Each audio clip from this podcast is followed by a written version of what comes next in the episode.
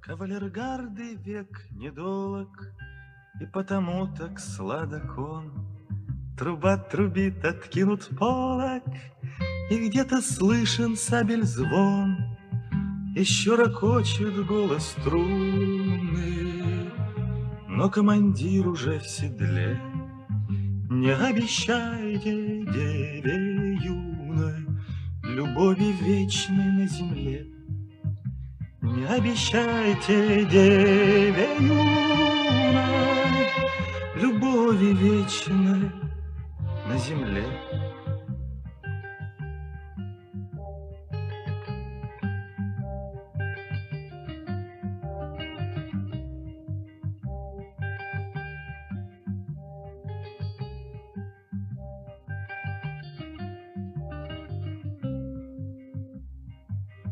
Напрасно мирные забавы продлить пытаетесь, смеясь, не раздобыть надежной славы, покуда кровь не пролилась. И как не сладок мир под луной, лежит тревога на челе. Не обещайте деве юной любови вечной на земле. Не обещайте деве юной любови вечной на земле.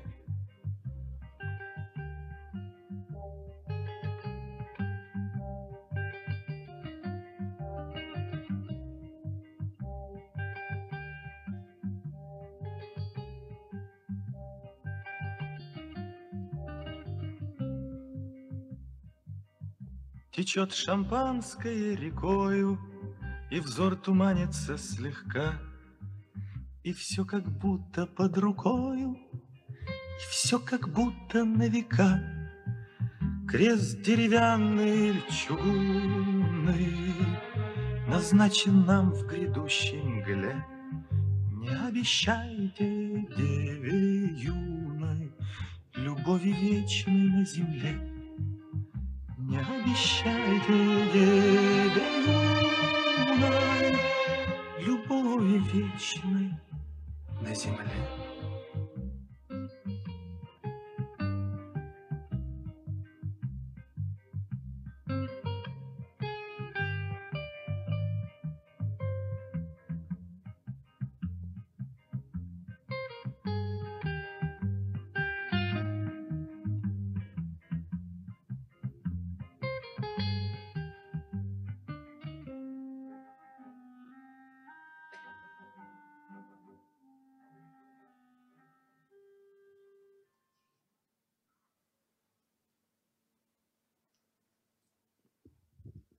Здравствуйте, дорогие друзья.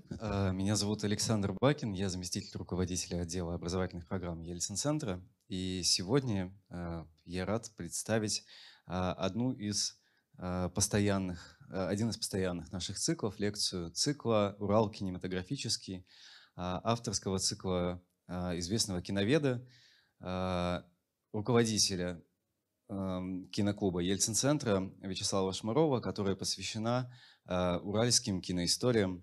И сегодня мы говорим о замечательном режиссере Владимире Мотыле.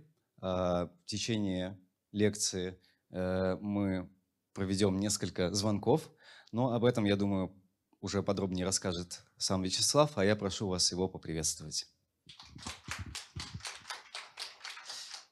Здравствуйте, рад, что все в здравии, что все имеют смелость жить в наше непростое время. А действительно, вот так вот получается целый цикл «Урал кинематографический», который я веду, он не только для тех, вот, кому я обращаюсь, то есть к вам, он и для меня открывает иногда очень неожиданные сюжеты. Ну, то, что Владимир Яковлевич Мотыль связан с Уралом, конечно же, я знал, но все равно, вот чем больше погружаешься в ту или иную тему, тем удивительнее, э, до какой степени в плотной жизни мы живем, потому что и сегодня Вы потом увидите, я объясню, что я имею в виду. И сегодня есть вот масса вот таких разных точек соприкосновения с сегодняшней жизнью, когда, хотя, казалось бы, речь идет о далеком прошлом. У нас сегодня довольно жесткий график, потому что через пятнадцать минут выходит на связь Наталья Сергеевна Бондарчук. Она находится на Алтае, Белокурихе, и будет вспоминать о своей, о, своей, о, о Мотыле, конечно, прежде всего, но о своей работе с ним над фильмом «Звезда пленительного счастья». А в двадцать часов, к сожалению, Zoom не получится, просто поговорим по телефонной связи с дочерью Владимира Яковлевича Мотыля, Ириной Мотыль, которая художник по костюмам, рожденная здесь, кстати говоря, в Свердловске, которая сейчас в Крыму. Поэтому у нас с вами будет довольно такая большая география, и я боюсь, что на мою лекцию просто не останется времени, потому что, ну, все-таки общение с прямыми такими свидетелями, оно, конечно, очень важно. Мотыль родился в Беларуси, Белоруссии, как тогда говорили, сейчас говорят Беларуси, и, в принципе, как бы на Урал его забросила беда. Можно сказать, что в человеческом плане, его, в человеческом плане советского человека, его биография была достаточно, ну, нестандартна, но как бы типична, потому что отец был репрессирован, он погиб на Соловках. Когда уже прославленный режиссер Мотыль поехал на Соловки, чтобы найти могилу отца, найти он ее не мог, потому что трупы хранили прямо в болоте, они там растворялись. Мать попала в ссылку. Она была педагогом из окружения Антона Семеновича Макаренко. Макаренко пытался за нее заступиться, но, в общем, его влияния не хватило. И вот, собственно говоря, с ссыльной матерью Мотыль оказался, ну, не в Свердловской области, она в его жизни оказалась потом, а оказался в Пермской области. Вот там он впервые увидел кино. Были те фильмы, которые на него произвели огромное впечатление. Опять же, репертуар довольно типичный для тех лет, потому что все вспоминают, люди тех лет, все вспоминают Чапаева, все вспоминают «Веселых ребят», все вспоминают фильмы Чарли Чаплина, которые еще до э, конца тридцатых годов можно было увидеть в нашем э, кинопрокате. Но вот Мотыль на первое место ставил картину э, Марка Донского «Детство Горького». И это очень, кстати, показательно, потому что на этой картине выросло поколение итальянских неореалистов. Эта картина была культовой для французской новой волны. И Милош Форман, который в девяносто пятом году, если не ошибаюсь, приезжал в Россию на одной из церемоний, которая шла на Мосфильме, она как раз была посвящена столетию мирового кино. Да, в этом году мы будем отмечать сто двадцатипятилетие мирового кино. Милош Форман, увидев на экране гигантское количество портретов наших знаменитых артистов, режиссеров, сценаристов, вдруг закричал: «А где Марк Донской? Его забыли». Это было очень трогательно, потому что Марк Донской э, действительно был для нас, как бы сказать, один из прочих. Все режиссерское окружение, генералитет его вообще держали за городского сумасшедшего. А на Западе его как раз очень хорошо знали. И, и вот Форман для того, чтобы, ну, как бы выявить, выразить свою преданность Донскому, стал на русском языке петь песню из фильма «Детство Горького». «Город на каме, где не знаем сами», «Город на каме», «Матушки реки, не дойти ногами», «Не достать руками», «Город на каме». Я сидел в зале, я был совершенно сражен этим событием. Во-первых, потому что как хорошо он это помнил, как это в нем отпечаталось. И вот, видимо, Владимир Яковлевич Мотыле было то же самое. Но это его человеческая биография. Более того, конечно же, это, это был сгусток э, тех человеческих трагедий, которые происходили вот в нашем двадцатом веке. Потому что его дедушка с бабушкой тоже были сильными, но, сильными, но до войны им удалось вернуться в родную Белоруссию, и дальше, дальше уже началась война. И дальше они уже стали жертвой Второй мировой войны, они стали жертвами Холокоста, они были уничтожены вот этим истреблением евреев, которое происходило на территории, захваченной гитлеровцами. А вот режиссерская биография Мотыля, она совершенно, что называется, на особицу. Ну, сегодня, когда слушаешь, или, ну, не слушаешь, в основном перечитываешь старые интервью, разные интервью Владимира Яковлевича Мотыля, как бы видишь, ну, в чем его обиды, в чем его претензии ко, ко времени, к людям конкретно. Но есть вещи, которые нашим современникам все-таки надо объяснить изначально. И они заключаются в том, что Мотыль был режиссером без режиссерского образования. На Мосфильм таких не брали. Это было, в общем-то, невозможная вещь. С одной стороны, статус режиссерской профессии. Ныне это мало понятно, потому что современный продюсерский класс просто изничтожил эту профессию. Но вот сколько усилий было вложено в то, что режиссер – это человек с большой буквы, это главный человек. Этому учил Пырьев, великий Иван Александрович Пырьев. Это огромная заслуга.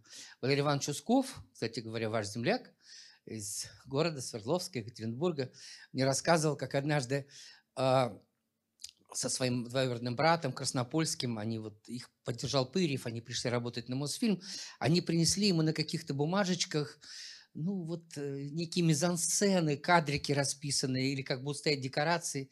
И Пырьев, схватив эти бумажки, он же был человеком очень яростным, э, таким... очень пылким. Он, схватив эти бумажки, стал их мять, потом заскочил на подоконник и выбросил, так сказать, в окошко. Он сказал: объясните своему художнику, что вы режиссеры. Я столько сил убил на то, чтобы статус этой профессии воспринимался как великий статус.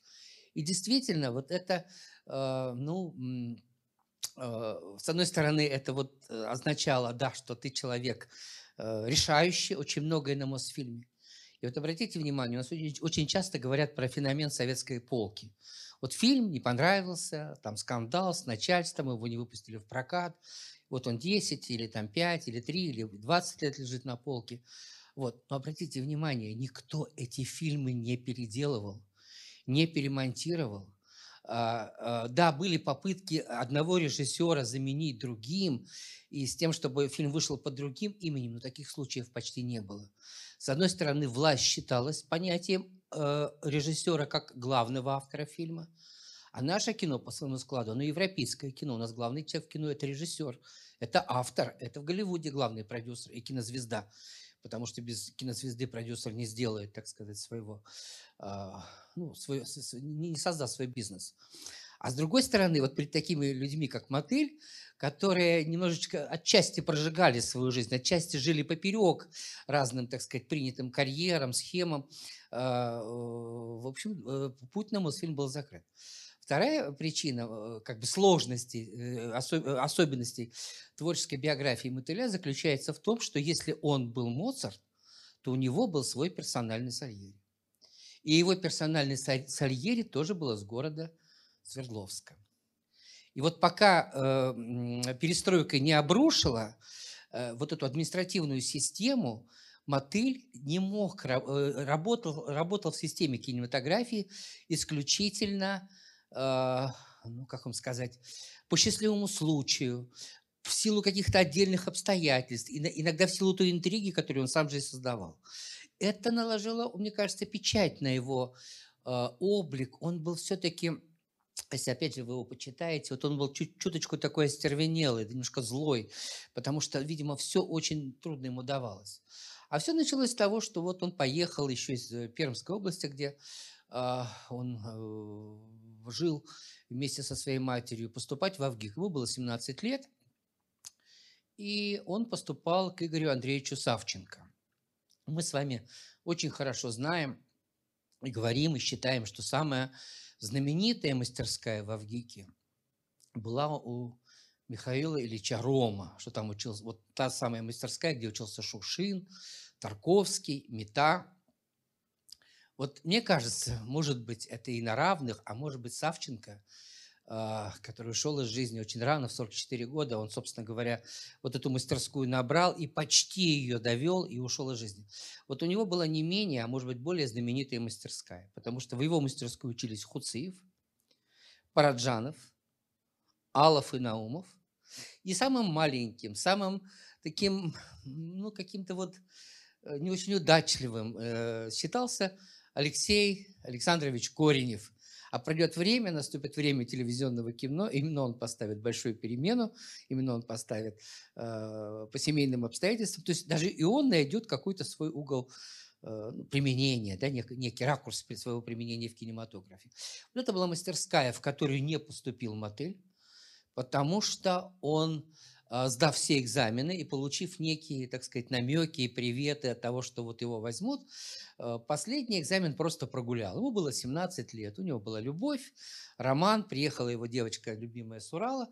И именно в силу этих причин, желая, видимо, по срокам так совпадало, видимо, он мог эти оценки, все-таки он что-то заработал во время вступительной кампании в ВГИК, перевести вот сюда, в Свердловское театральное училище, которое уже существовало, и именно его взяли на второй курс, и он закончил э, актерский курс Свердловского театрального училища.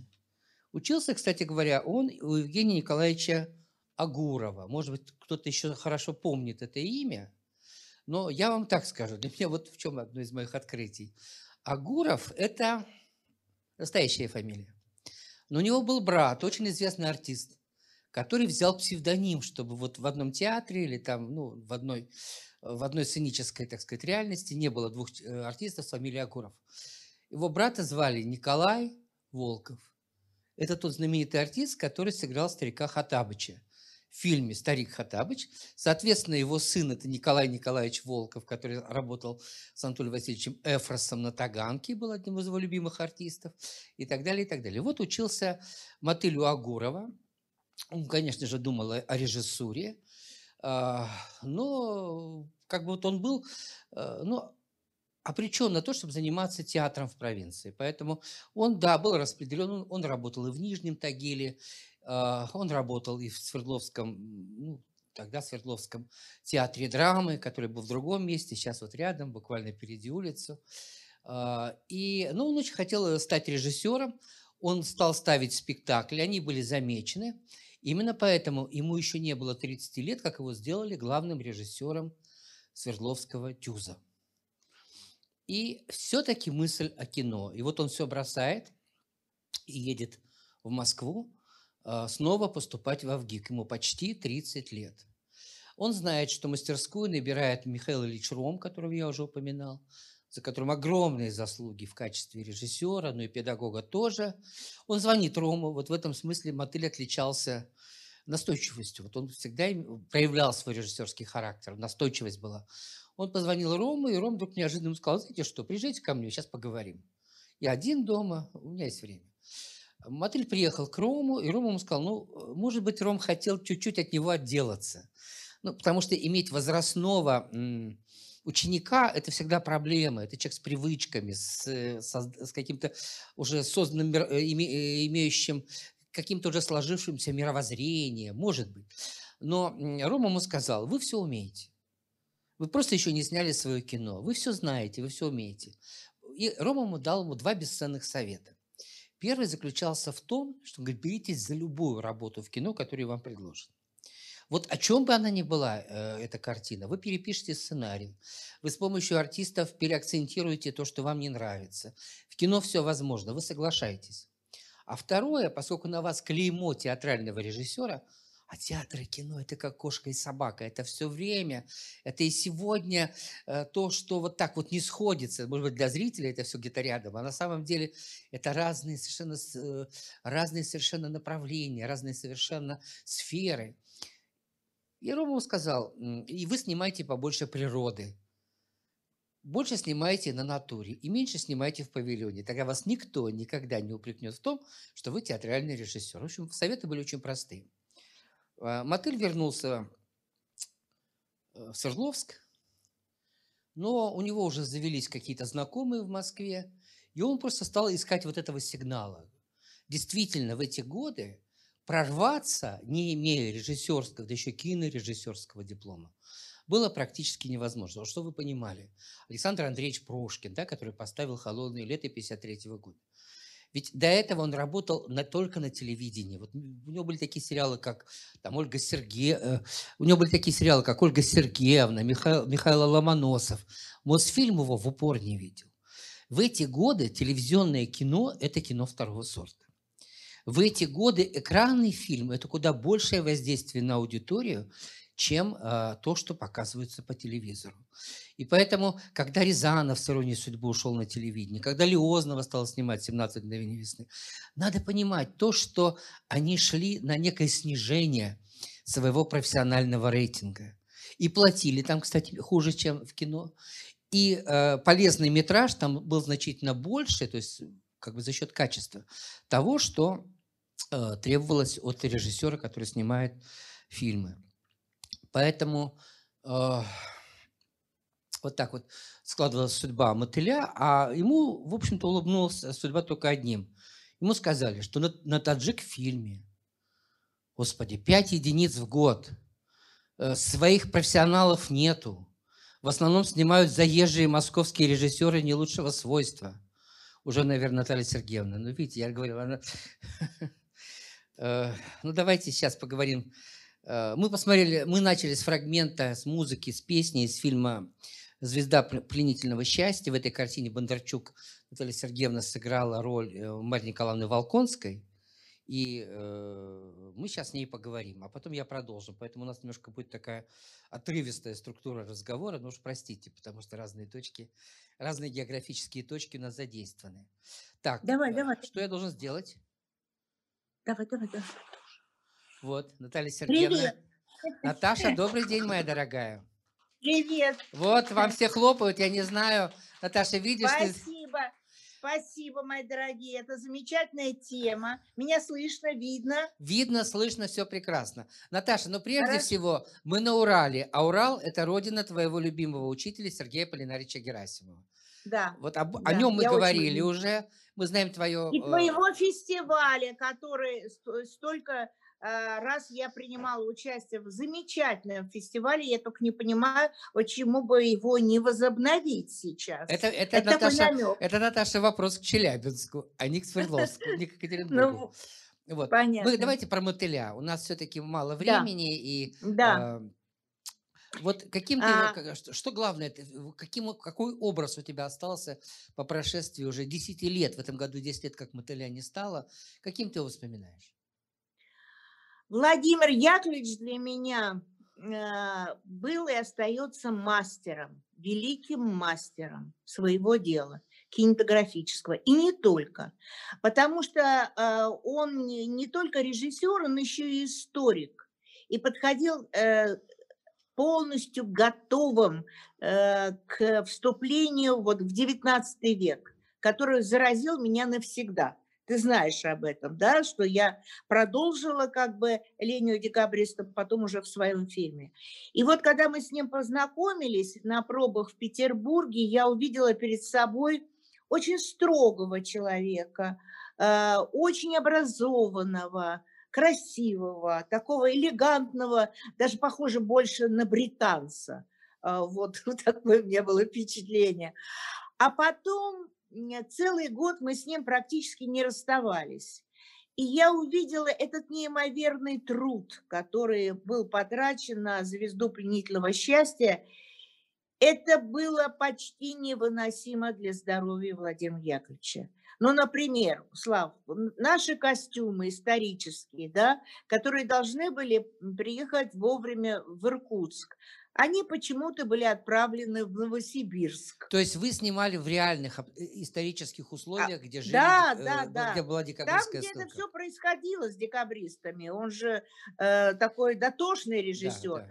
И вот, э, значит, костюмы наши в Новосибирске, а мы с Ириной Купченко уже на месте. И вот так полмесяца мы ждали наших костюмов. Можете себе представить режиссера, который э, знает, стенку, что такое наверное. время, время, да, затраченное, и э, вот такая история. Или э, за тысячи километров от Петербурга, значит, где-то там э, в Слюдянке, ну, в общем, в тайге, в, под Иркутском, там, значит, снимали мои проезды. Но проезды должны быть на лошади. И вдруг выясняется, что лошади нет. Вообще лошадей нет. Ты представляешь это? То есть увезли мою вот эту кибитку без лошадей. И потом, значит, подхватили два ассистента, трясли этой кибиткой, и я как будто бы вот так вот еду. Это можно было снять, и не выезжая из Петербурга, из Ленинграда вообще. Ну да, сидя в павильоне. И вот это все... Да, это все было похоже на какой-то даже, я не знаю, какой-то заговор, потому что у него со здоровьем было очень плохо на этой картине. Ему кололи какие-то бесконечные лекарства и так далее. Но он все выдерживал. Более того, он был одним из самых принципиальных режиссеров в моей жизни. Ну, например, снимаем одну из первых, значит, сцену с генералом Раевским. И вдруг он замечает уже на, на экране, что у него неправильно повешены ордена у генерала Раевского. Угу. Он берет и переснимает полностью эту сцену. То есть он не допускал вот этих вот, знаешь, ляпов, которые допускают абсолютно сейчас все режиссеры, которые занимаются девятнадцатым веком. То есть он досконально знал. Более того, мы с ним настолько подружились, Славочка, что он не давал... Наташенька, дать... ты обращаешься ко всем, не только ко мне. Да, да, да. Ну, я к тебе тоже интим. могу. Могу, ты мой друг, поэтому да, я так да, вот так я, я не рад, могу. Что мы друзья, я очень этому рада. Да, мы же с тобой друзья. Вот, и многолетние причем. И он мне давал читать запрещенные в то время книги. Например, он дал мне книгу с маркой Лита. Ты знаешь, что это такое? Забавно. Марка огромная вот такая, которая наклеена на книге, что эта книга э, не имеет хождения общего, а может только какими-то узкими специалистами использоваться. Это переписка э, царской фамилии времен декабристов между собой, между князьями и так далее. И вдруг я понимаю, я советская девочка, понимаю, что цари тоже люди, и что они обсуждают между собой освобождение крестьян. Ты понимаешь? То есть эта тема есть. И у меня меняется мировоззрение просто по ходу. Или, например, письмо Александра своему венценосному супругу, в защиту женщин, которые хотят поехать за своими мужьями в ссылку в Сибирь, там написано было так: если бы Господу Богу было угодно, и с тобой бы произошло следующее, что то есть, не, ты бы тоже в ссылку поехала, и я бы поступила так же, как эти женщины. То есть это был моральный подвиг, который оценили абсолютно все, и все понимали, абсолютно что... все. Абсолютно все. Да, не пускали, пытались чинить препятствия, потому что, конечно, там в ужасе были семьи, что они уезжают в пустыню. Но декабристы, мне кажется, я могу, конечно, ошибаться, но больше они сделали добра там, в Сибири, чем на Сенатской площади. Но, во всяком То есть, случае, картошку в Сибирь привезли декабристы, по-моему. Это вот такой э, не только картошку, огурцы, это позже, это уже в моей картине, одна любовь души моей. Так, ты пошла Бор, дальше, Борич, Мотыля, конечно, да. Да, Боречка Хмельницкий э, играл эту роль. Э, значит, э, все, я, и я стала понимать, что Мотыль остается... При том, что он режиссер гениальный, он остается историком, для которого правда превыше всего. Правда Наташа, превыше Наташа, всего. Здесь я тебя прерву, потому что какие-то вещи я должен сказать аудитории. Дело в том, да. что получив ну, актерское образование, Мотыль не получил высшего образования. И это тоже, между прочим, в те годы уже ну, имело для его личности некоторую, так сказать, составляло проблему. Поэтому он за, заочно окончил исторический университет, исторический факультет Уральского университета. Это, конечно же, выражало, прежде всего, его интерес к истории. И без университета этот бы интерес существовал, но все-таки он закончил. Это первое. Да. А второе, вот первую самостоятельную работу, которую он хотел осуществить, еще это было за десять лет до фильма «Звезда пленительного счастья», он хотел экранизировать роман Юрия Тынянова «Кюхля». Но Кюбля, да, да, это да, такой роман, роман со странностью, как бы. Не очень было понятно власти, какой воспитательный смысл из этого можно извлечь, поэтому немножко так откладывали. И когда история перевернулась и возникла в виде жен декабристов, то есть он пошел по некрасовскому пути, потому что именно Некрасов написал поэму «Русские женщины», и, строго говоря, подвиг декабристов мы чтим через их жен. Это же не только фильм Мотыля, это, в общем-то, наша уже национальная Конечно. Традиция, потому что жены в некотором смысле осветили вот этот путь, потому что все остальное – это предмет дискуссий. А что хотел Пестель? А не превратился бы в Пестель там, в Пиночета девятнадцатого века. А что, о чем думал Рылеев? А почему Волконский не пришел на Сенатскую площадь? Ведь это все...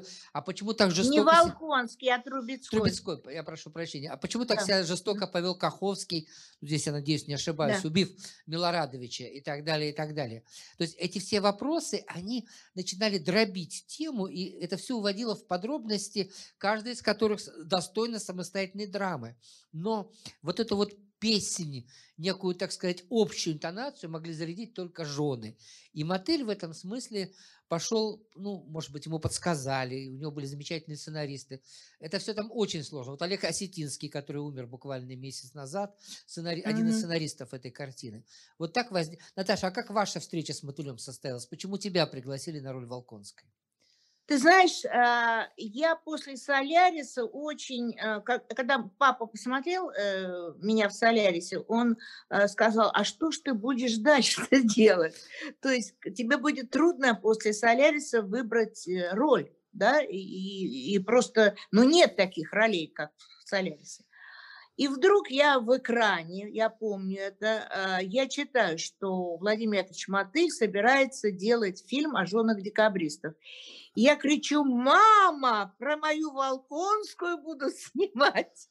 Вот такая вот. А, я ты, а ты любила на... и знала ее раньше, да? Вот... Не просто любила, а мне, когда было тринадцать лет, на мою ручку легла книжка Читинского издательства. Вот если бы я сейчас была дома, это мой амулет. Я с ней не расстаюсь. Она такая голубенькая, вот такая маленькая книжечка «Записки Марии Николаевны Волконской».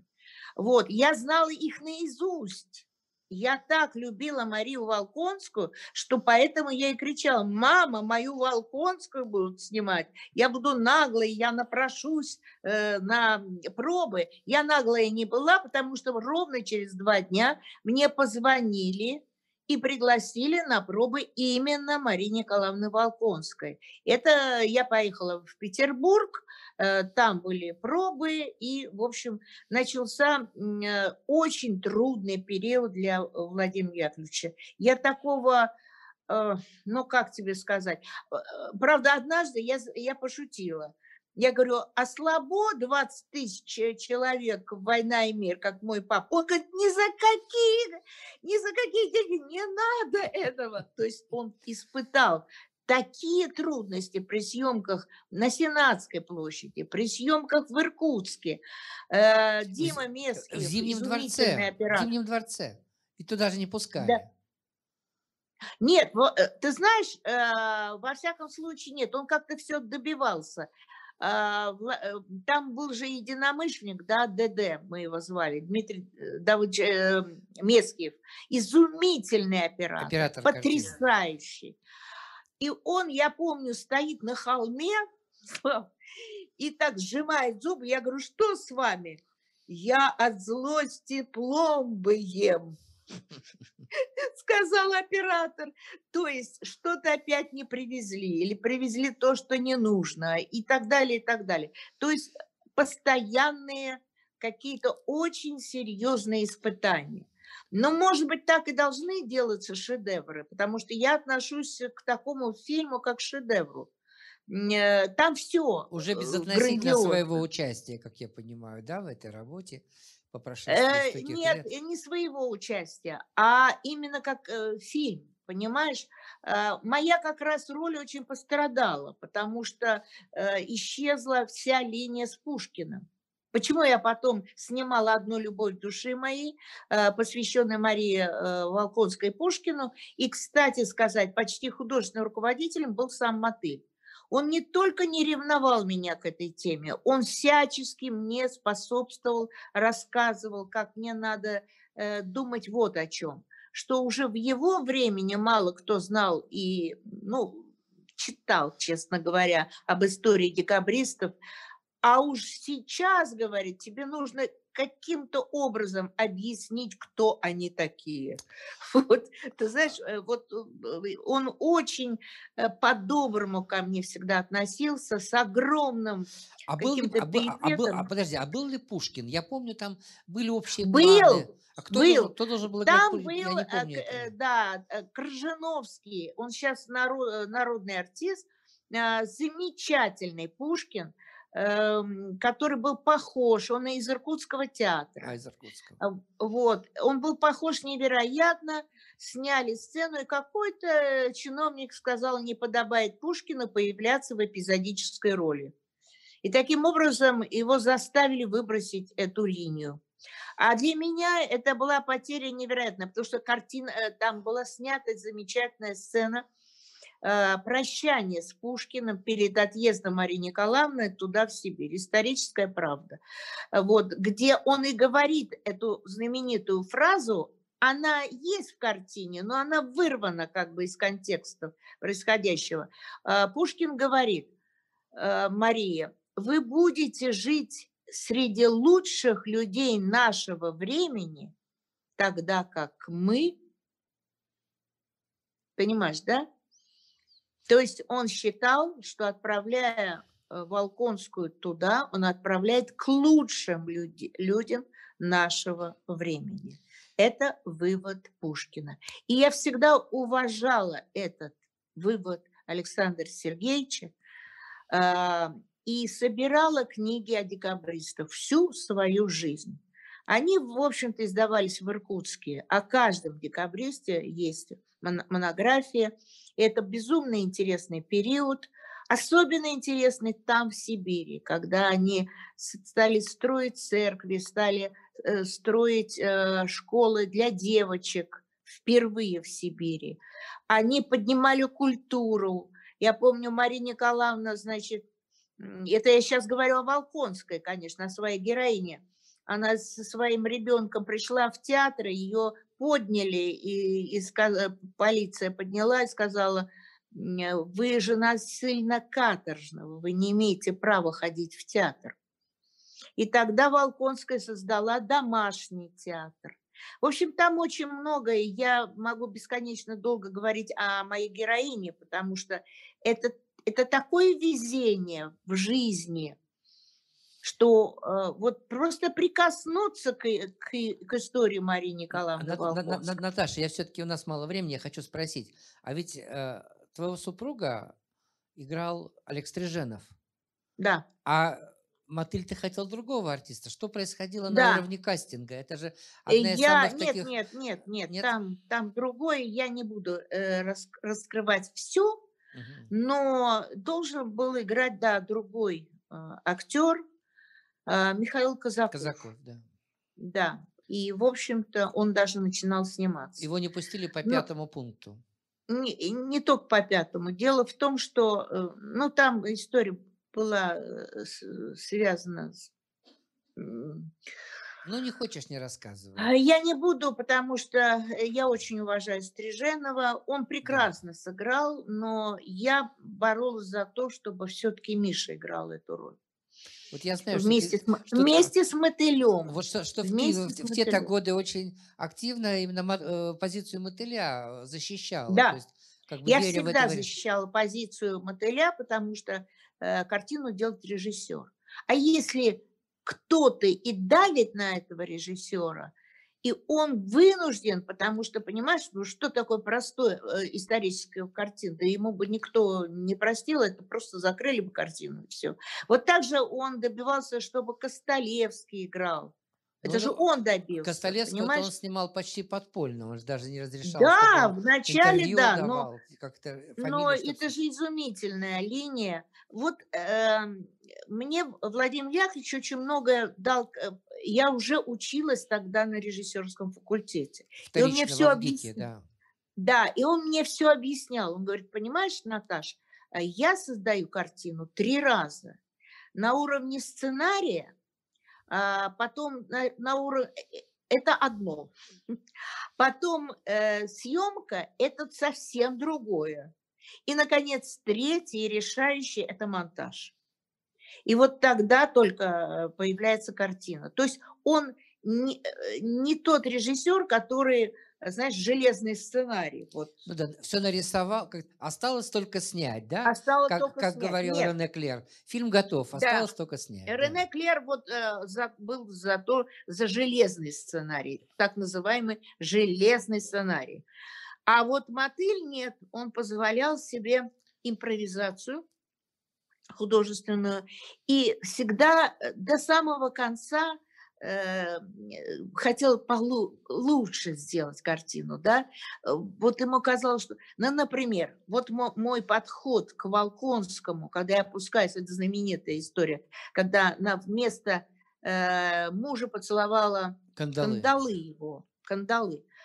Ты знаешь, мы снимали там в горах, в общем, я не буду это рассказывать, потому что долго, но он, я посмотрела, он склеил все мои дубли, чтобы продлить вот этот спуск ее. Это очень редко, когда режиссер делает. Понимаешь, то есть я дубль один, второй, там крупности меняется, и он взял все мои дубли, все, сколько снял. То есть ему было важно вот. за счет этого подготовить сцену главную, да, чтобы она выстрелила. Да, чтобы она бежала, чтобы, чтобы, чтобы она, она ожидание этой сцены, да. Да, что она растеряна, какие-то люди, значит, под землей, что это, как это, какие-то факел, какие-то бороды, она же его представляла князем, да, великосветским красавцем, а тут он, ну это, мне кажется, что эта сцена как раз получилась, очень трогательно, и Олег Стриженов, по-моему, потрясающе ее сыграл.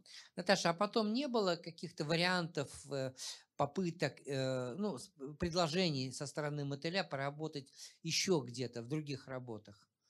Ты знаешь, картинах. Нет, но он всегда на мой зов откликался в какой степени. Вот он приходил на мои дни рождения, он дарил мне какие-то э, уникальные фото фотографии из «Звезды пленительного счастья», потому что, ты понимаешь, получить фотографию тогда было очень съемочного сложно. момента, да. Тогда да, же... да, просто так не роскошно. Вот, он подписывал, он, он очень трогательно ко мне относился, очень трогательно. А, но я в то время ведь и сама очень э, много снималась и у, у, у учителя, и, кроме того, я уже начала работать как режиссер. Как режиссер. И мне было безумно интересно вот это продолжение. И он смотрел каждый мой материал. Слава, он следил за мной, как если бы он был моим мастером, а в то время уже Герасимов ушел, понимаешь? И для меня было очень важно э, вот такое руков... руководство, доброе, э, бесхитростное такое вот. Он грандиозный человек, но его страшно не любил Министерство культуры, там, вот это, это, это какой-то кошмар. Ер, Ер, Тимо, подожди. Ермаш Филипп Тимофеевич. Бывший, да. бывший секретарь Свердловского обкома партии. Это вторая будет часть нашей интриги. Я еще это, это имя не произносил. Было. Там действительно было вот это противостояние на протяжении всей жизни. Мы сейчас уже будем прощаться с Натальей Сергеевной. Очень спасибо Маше Бурляевой, которая нам помогла в этом общении. Но все-таки я хотел бы, чтобы в нашей аудитории были вопросы. И все-таки это хорошая, прекрасная возможность Наталье Сергеевне вживую задать свой вопрос. Если у вас есть эти вопросы, давайте я вам передам микрофон или как-то вот еще озвучу. Пожалуйста. Все так взволнованы, что вопросов нету. Наталья Сергеевна, что вы сейчас, над чем вы сейчас работаете? Спрашивают. А, этот год невероятно сложный, ты знаешь, Славочка, э, я, я не могу назвать тебя по-другому, извини, конечно, вот, но э, ушла моя мама Инна Владимировна Макарова двадцать пятого марта, э, пришло время столетия папы. Поэтому я э, очень рада, что э, написала книгу к столетию отца э, Сергей Бондарчук «Линия жизни». Это первая биографическая, собственно говоря, книга об отце, где ты сделал потрясающее послесловие. Спасибо. Вот я бы очень хотела, чтобы мои зрители, которые любят меня, мою семью всю и моего отца, прочли книгу. Ну, так надо, чтобы она здесь появилась. Мы же не знаем, если она здесь в продаже. Ну, я надеюсь, она точно есть в интернете, Слава. Точно. Сергей Бондарчук, «Лента жизни». Лента жизни, да. Да, вот она вот лежит э, напротив, но я сейчас не буду вставать, чтобы не нарушать все это хозяйство. Да. Э, кроме того, я занимаюсь э, со школами, тоже помогает мне э, Машенька Бурляева, одиннадцать международных школ, киношкол имени Сергея, э, имени, э, Сергея, Сергея Бондарчука. Да. И вот вчера мы выходили на связь, это Испания, это Франция, это Италия, очень много стран, одиннадцать. Это билингвы, то есть дети, которые двуязычные, да, и они сохра- хотят, родители, сохранить русский язык. Поэтому для них очень важно общение на русском языке и э, наша культура. Вот, и мы продолжаем вот такой онлайн. Кроме того, я вообще в онлайне очень много уже провела э, таких бесед о кинематографе. Э, много очень работаю на телевидении. Э, вот буквально я вернусь, и будет э, документальный фильм о моей маме. Конечно, я к этому отношусь очень серьезно, буду готовиться к э, э, это о последних э, годах, годах жизни, жизни Инны Владимировны Макаровой. Да, да, да, да. А потом будет прекрасно, совершенно меня пригласили уже на бенефис Светланы Дружининой, э, режиссера Светланы Дружининой. Э, это второй канал. Я думаю, что это будет безумно интересно, потому что Светлана – это для меня вообще геро... героиня нашего времени. Да. Она, и снимает блестящий... кино, она, она снимает кино, а про возраст даже страшно говорить. Да, деле, да, да, Слава, да. Она снимает, и я еще умеет добивать деньги, что тоже немаловажно, когда на этот возраст просто все плюют, на это поколение. Уж прямо скажем, да. да как ну вот сейчас относится. Запретили даже нам, можно сказать, выходить. Правда, я не, не просто не выхожу, я же сейчас с Алтая с вами говорю. Здесь был фестиваль, потом полечу в Нальчик. До этого, значит, я... Семь фестивалей, я участница в этом году. Мы сейчас с тобой виделись в Благовещенске, где ты была. Да, Благовещенский изумительный да, фестиваль. Да. Сережа Новожилова да. сделал. И вот я была на русско-английском фестивале в Сочи недавно, опять же с ним. И опять же с ним еду сейчас в Нальчик. Ты знаешь, вот... Ковид, с одной стороны, он все затормозил, с другой стороны, у меня такое ощущение, что те люди, которые хотят получить настоящие знания о кинематографе, вот как раз это пришло это время. Они прорвутся, они прорвутся. Да, да, да, да, да, да, да. Наталья, большое спасибо. Действительно тяжелый год и уход Инны Владимировны Макаровой, и просто да. тяжелый год, и я рад, что... Да, я очень хочу, я хочу при всех это сказать. В этом году испол... исполняется сорок пять лет фильму «Звезда пленительного счастья». И поскольку этот фильм все-таки о русской свободе, о том первом, так сказать, вздохе свободы, то, конечно, именно в Ельцин-центре надо отметить это событие, тем более, что очень рвется сюда приехать Эва Шикульская. Между прочим, прекрасная да, Полина Анненкова. Эвочка молодец, Вы, она ездит на каждую. Замечательный человек, в замечательной uh-huh. форме, очень активная, говорящая по-русски, uh-huh. с очень большой любовью к, вот ко всем нам, к, к стране, где она снималась и у Мотыля, и у Эвербаха. Вот правда, вот это моя мечта, чтобы Эва Шикульская сюда приехала. И, и Наташа... Ирочку Купченко надо позвать. Ну, Иру с Купченко сложнее договариваться. У нее и театр, и ее график очень сложный. Но вот я думаю, что Эва Шикульская. Владимир Качан, который спел песню, мы с этого сегодня да. начинали. Да. «Кавалергард, век недолог». Mm-hmm. И э, Эва, Наташа Эва Шикульская, было бы прекрасно. Ира Мотыль, мы сейчас не выйдем на связь, она в Крыму сейчас. Mm-hmm. Передадим от тебя привет обязательно. Хорошо. Вот, спасибо большое, Наташа. Мы дальше спасибо. Будем продолжим. Пока-пока. До встречи. До встречи. До встречи. Спасибо. Маше, Маше, Машеньке огромный привет. Это, спасибо. Она, она нам помогла сегодня. Ну вот действительно, уже мы должны с Ириной выходить на связь. Она тоже уже звонила, беспокоилась. Буквально, вот я не знаю, что я успею сказать. Я, ну, собственно говоря, вот Свердловский университет, исторический факультет. То есть тем самым Мотыль закрывает вот это свое отсутствие высшего образования. И что происходит дальше? А дальше происходит то, что он едет в Таджикистан, где снимают фильм на тему «Ленин и Памир». Ну, как вы понимаете, Ленин на Памире никогда не был. Картина была не о Ленине, она была о том, как советская власть приходила на Памир. Но Мотыль стал извлекать оттуда свою человеческую тему, и он сделал картину. И она, опять же, вот войдя в эти обстоятельства, где был отстранен другой режиссер, он не справлялся. И там была одна сложность, о которой Мотыль почему-то никому не рассказывал, потому что он этой сложностью, на самом деле, очень здорово воспользовался. Автором этого произведения... Ой, можно я не буду эту фамилию сейчас искать, потому что я потеряю время. Был человек, который был не просто национальный поэт, классик соцреализма Таджикской ССР. Он был председателем Верховного Совета Таджикистана. И поэтому Мотыль как бы сделал ставку. Если он выигрывает, он выигрывает все. Если он проигрывает, он вылетает из кино, ну, по крайней мере, надолго. И он выиграл, потому что картина была выдвинута на Ленинскую премию.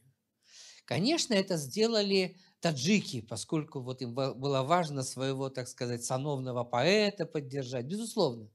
Наверное, этот фильм ведь не показывают сегодня. Он, э, как сказать, ну, может быть, он и не был слишком удачным. Для, для карьеры Мотыля этот факт означал очень много. Фильм, конечно, Ленинскую премию не получил, но все запомнили режиссера, который был выдвинут на Ленинскую премию. Чтобы вы понимали, что в, в этот год получила Ленинскую премию.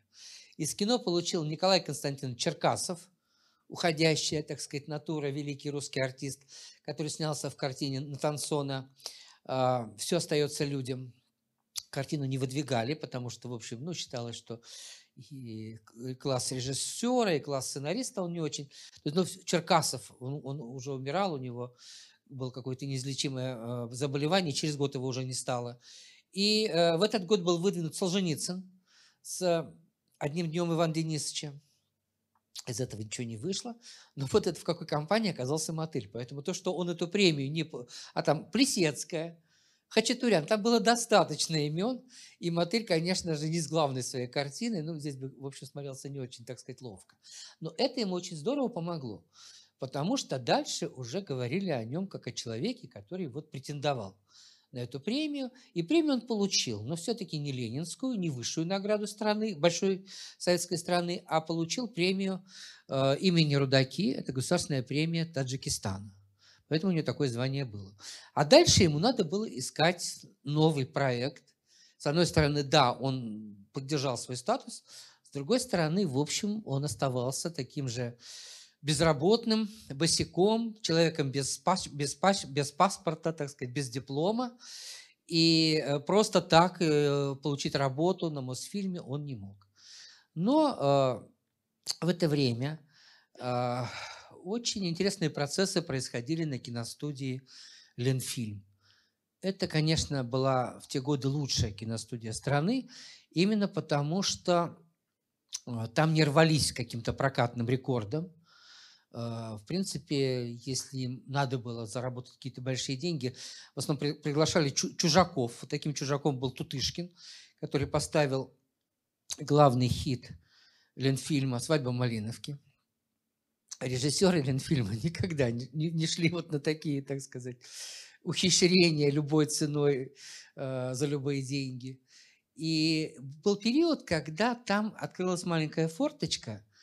Это еще были остатки оттепели. Вот оттепель уже умерла, а какой-то вот такой островок оттепель оставался. Когда на Ленфильме был запущен в качестве режиссера Геннадий Шпаликов, сценарист, он снял картину «Долгая и счастливая жизнь». Когда в качестве режиссера был запущен Александр Володин, который был прежде всего театральный драматург, но он поставил фильм, которого не было. Мне напомните полное название этой картины. В общем, короче говоря, естественно, их потом, потому что поменялось время, эти картины сочли неудачами, но они были, эти картины. Подождите, как же это у, этого, у Володина-то? Происшествие, которое никто не заметил. Потом через много лет по этому же сценарию Данелия поставит фильм «Настя». Вот что это такое. Данелия уже сделал ремейк, можно так говоря, современным языком. И вот в этой компании оказывается Мотыль с картиной «Женя, Женечка и Катюша». Ему очень мешает Филипп Тимофеевич Ермаш.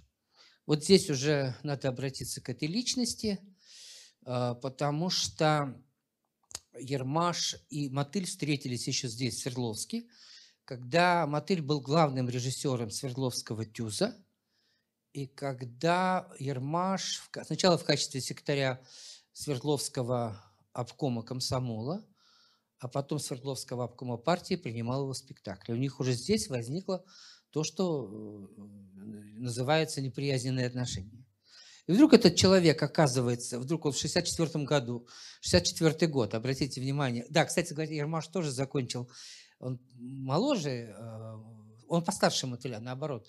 Он из поколения фронтовиков, поэтому в кино вот он очень был расположен к Ростоцкому, ну, к тем людям, которые воевали. Вот он чувствовал их, так сказать, эту породу. Вот он сам был из этой породы. А Мотыль был на три года младше, он не воевал. Для него он был как бы и с таким крикуном, таким вот человеком, который говорит, а мы бы не молчали. Помните, как в фильме «Москва слезам не верит» есть такой герой? Вот так он, видимо, к нему относился. Но оба закончили исторический факультет Уральского университета, познакомились и встретились здесь. И шестьдесят четвёртый год, когда Мотыль получает премию, государственную премию Таджикской ССР имени Рудаки, почему-то, я не знаю просто этого вопроса, наверняка там есть свои интересные объяснения, Ермаш из Свердловского обкома партии едет в Москву возглавлять сектор кино ЦК КПСС. Сектор кино ЦК КПСС. И вот здесь вот как бы схлестывается то, что, по идее, может быть только в плохом романе, потому что страна большая, людей много, но почему-то им надо сойтись вот на этой самой площадке. Я надеюсь, у нас будет возможность посмотреть и фотографии, и продолжить этот рассказ. А сейчас я набираю Ирину Мотыль, потому что я боюсь, что она решит, что мы про нее забыли. Сейчас, одну минуточку.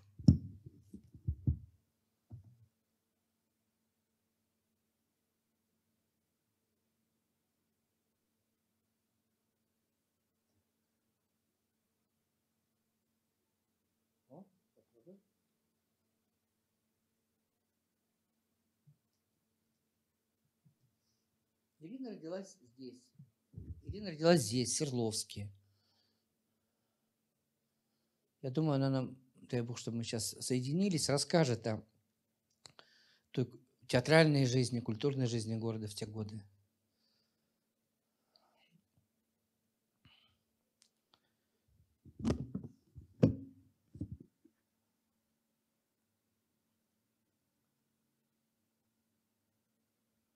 Мама Ирины Мотыль, Людмила Васильевна Подоруева, они вместе с Владимиром Яковлевичем учились на первом курсе Свердловского театрального училища. Собственно говоря, вот так вот возникла семья, и потом Людмила Васильевна просто пожертвовала своей карьерой, ушла с какого-то момента из актерской профессии. Так, вот это сейчас. А.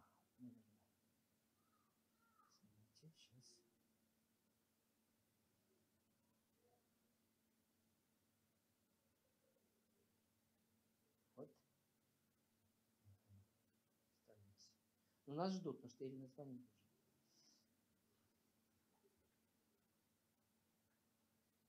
А давайте другую фотографию, а то мы сосредоточились на этой. Это более молодой Владимир Мотыль. Давайте дальше. Это вот репетиция э, фильма «Звезда пленительного счастья». Ирочка, привет. Э, вот сейчас я включу, сейчас я включу громкую связь, минуточку. Вот так, наверное, будет лучше слышно. Скажи что-нибудь. Алло. Алло. Ну, все слышно, хорошо. Значит, Ирина в Крыму. Я хочу тебе передать привет от Натальи Бондарчук. Она на Алтае.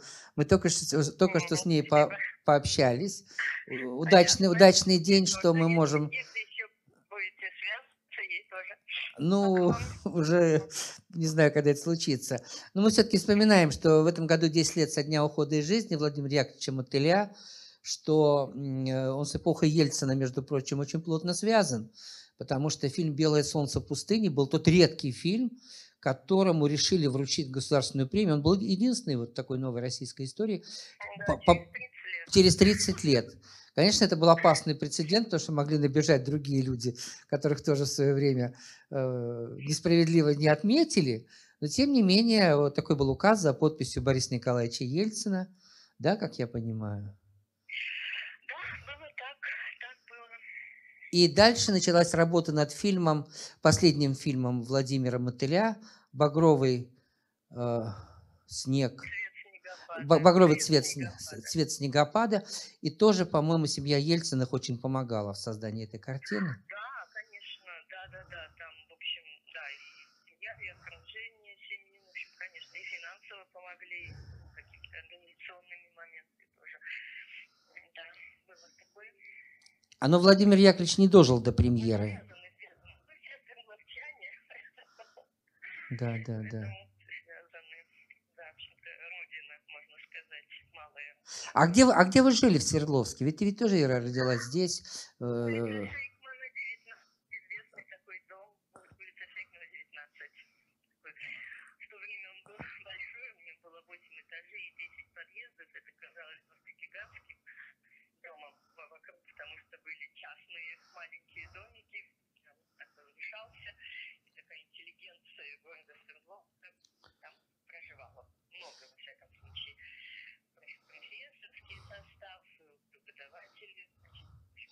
Каким ты вспоминаешь Свердловск своего детства? Твои детские, может быть, утренники, походы в театр, в кино. Ну, что ты вспоминаешь из того, что вот называется культурная такая среда? Что я вспоминаю, конечно, я, собственно, родилась в семье актеров. У меня, значит, папа был режиссером, мама актрисой. Конечно, я ходила в театр смотреть те самые спектакли, даже, даже участвовала.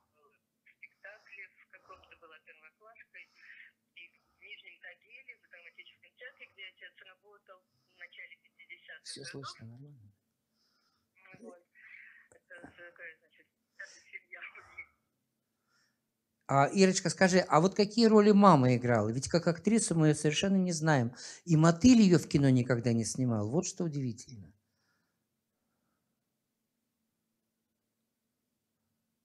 Наверное, прервалась. Вы знаете, меняйте картинку, а то сейчас уже не так важно, если еще раз наберу.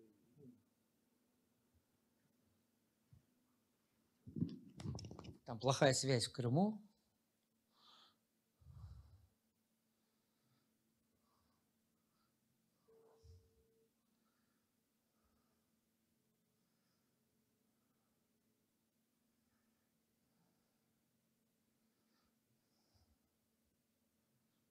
Ну что? Будет обидно.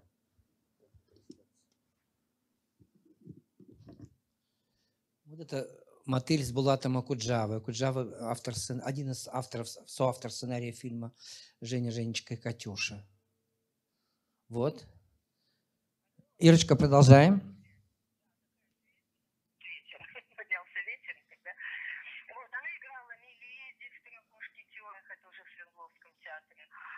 Вот, а в Тагильском театре она практически все так, главные роли играла. Что там работала через ним. Режиссером, а потом его пригласили где-то в пятьдесят четвёртом, по-моему, году в Свердловск стать главным режиссером Свердловского тюза. Вот, и он переехал в Свердловск, хотя мои корни до Свердловские, там бабушка и дедушка жили, я с ними жила. Вот, была в Тагиле, а потом, значит, мы вернулись в Свердловск. Вот, и он, сколько он поработал, там, с пятьдесят четвёртого по пятьдесят шестой год он работал главным режиссером Свердловского тюза, пока его Ермаш, значит, не сбил Вы лучше подойдите мне, помогите. Ну, мы вот про личность... Э, вот так вы вот помогите получается. Мне просто. Если можете, подождите. О, именно телефон, вот так вот. Ирина, мы про Ермаша начали разговор, а вот знаешь ли ты подробно, на чем именно они столкнулись, как они познакомились? Знаю, конечно. Расскажи, расскажи пожалуйста. Он, Ермаш Филипп Тимофеевич был, значит, секретарем Свердловского горкома ВЛКСМ. Потом, значит, ну это он был где-то с начала пятидесятых годов, потом он поднялся до зав. Отдела культуры ЦК КПСС. В пятьдесят шестом году он уже был, вот он... Практически, значит, он, ну, как бы он закрыл, значит, нравились, они были, значит, ну, ему казались какими-то, ну, там, авторы, в основном, там, Арбузов, ну, какие-то ставили современные пьесы. Вот, и вот, ну, в спектакль, я вот не помню автора пьесы, мы втроем поехали на Целину, конфликт, и он просто, значит, запретил значит, этот спектакль. И было, было очень неприятное собрание, где присутствовали все актеры, участники спектакля, значит, в том числе, вот, и когда был разнос, значит, этого спектакля, то там в адрес Ермаша, конечно, были сказаны такие нелицеприятные вещи, которые он запомнил. Ну, Владимир Яковлевич умел так резко высказаться от души, что называется, невзирая ни на что. Да, вот. Ну, там, значит, и там и актеры выступали, защищают, защищают свое детище, там, и так далее. Вот это был уже, значит, пятьдесят шестой год, это был последний год, когда отец работал в театре. Вот, он покинул театр совсем, и, значит, ну, поскольку мечта-то у него была кино, в театр он попал случайно, не поступив в ВГИК, то, значит, и поэтому закончил театральный институт. Значит, вот это... Даже в дневниках у него, вот шестиклассников, шестого класса дневник вот есть, где он написал, что он вот все равно он будет режиссером кино. То есть кино, кино, кино. Вот. И он пошел на студию, значит, проситься работать. Первый, значит, был... На Свердловскую киностудию. Ярополк, он пошел к нему каким-то ассистентом. Потом вот, а потом уже, значит, Карасик, с, вот, «Ждите писем», где он уже был ассистентом по актерам. То есть так, повысился немножко, ну, почти вторым режиссером на, на кино. Вот, там он познакомился с Кузнецовым, что тоже потом продлилось через всю жизнь, вот, когда он искал актеров для Карасика. То есть в фильме «Ждите пи», Ирочка, фи... а? Ирочка, в фильме «Ждите писем» Кузнецов играл роль. Да, да, Мотыль да, был да, ассистент... вторым режиссером. Они познакомились да, тогда. Да, и как да, бы да. отчасти это знакомство предопределило товарища да, Сухова. Да, вот. Вот у нас появился товарищ Сухов. Значит, как казалось бы, хотя там тоже все непросто было. Вот. И... А потом он поехал в Москву. Ну, в общем, поскольку он не поступил в институт, в сорок пятом году он ездил поступать, но не поступил. Он приехал, поехал к Рому. Значит, он позвонил Рому. И, и, Ирочка, я, я эту историю про Михаила Ильича Рома рассказал. Вот давай, вот все-таки вопрос, на который ты не ответила. А Людмилу Васильевну, почему не, ну, что не было попыток снимать свою супругу в своих фильмах у Мотыля? Как это можно объяснить? Ну, как можно без образования специального снимать в советское время кино? Я почему-то перешла к Рому, потому что Ром сказал, что когда они встретились, был разговор, и он сказал, вы уже, значит, состоявшийся режиссер, просто хоть телефонную книгу снимайте, значит, берите, только надо, значит, вам помочь, чтобы вас где-то можно было запустить. Запуститься можно было на какой-то национальной студии. И Ром через... через Кулиджанова, Кулиджанов тогда был нашим председателем Союза, вот, он, значит, поговорил с ним, и тот предложил в Таджикистане снять картину «Вот дети Памира», которая была, значит, по, ну, таджикская тематика, Ленин, Ленин на Памире называлась поэма Миршакара. Он так начал, а так у него же не было образования, кто же его, кто, кто ему доверит. Вот, фильм «Дети Памира» сразу был выдвинут на Ленинскую премию. И, и, и, Ирочка, дорогая, я все это рассказал, я просто эконом, экономлю время. Я хочу, знаешь, что спросить. А, а, Мотыль, он не всегда четко рассказывал одну историю, что для того, чтобы запустить фильм «Женя, Женечка и Катюша», он имел довольно жесткий мужской разговор с Ермашом, даже припугнув его в чем-то. После чего его утверждение на режиссерскую роль... Ну, конечно. Так вот, это это же, конечно, это... Он уже в это время стал, это самое, он в семьдесят втором году стал председателем госкомитета у нас, а ну, до этого он был все равно очень великой фигурой, значит, зав. Отделом культуры ЦК КПСС в Москве. Естественно, он его гнобил всю жизнь. Все фильмы, запущенные пока при жизни Ермаша, они все были с трудом запущены. И просто каким-то чудом удавалось, ну, как-то все-таки, да... Женя, Женечка в том числе. Во-первых, во-первых, были против, значит, Окуджавы, это тоже фигура такая для них отдельная. В те годы, еще до Белорусского вокзала, Окуджава был, как, в общем, воспринимался как оппозиционер, да, системы. Не... Ну, конечно, угу. ну, конечно, конечно. Вот. Все, ну, потом все, значит, ну, вот, каким-то образом... Это я вот я как-то уже нюансы не, не, не помню, знаю, что было очень, очень трудно. Да все, все фильмы, собственно, «Звезда» случайно случ... вышла, потому что в тот год, э, юбилей, юбилейный год декабристов, оказывается, никто не подсуетился и не взял тему. Ну да, а это первый этап русского освободительного движения. То есть Ленин бы встал, из, вышел из мавзолея и точно бы по этому поводу стал возмущаться. Скажи, а вот не было все-таки никаких попыток сближения с Ермашом? Может быть, со стороны Ермаша? Ну, не, не было ли каких-то попыток сближения с Ермашом? Может быть, попыток Ермаша к примирению? Ну, не могла же эта вражда тянуться всю жизнь. Тем более, когда Мотыль... Она, вот... ну, она же, ну, она же не была открытой враждой. Он же прикрывался, он же не мог сказать, что меня, значит, там Мотыль отхлестал, ну, там, вместе с коллективом, и там были, были, ну, были очень серьезные вот это собрание. Он просто прикрывался какими-то идеологическими, там, шторками. Да нет. И звезду, звезду он тоже... Отпустили, сказали, ой, как здорово, никто, значит, не, значит, никто не взялся за декабристов, значит, надо запустить звезду. А Ермаш, значит, срезал ровно в половину бюджет картины.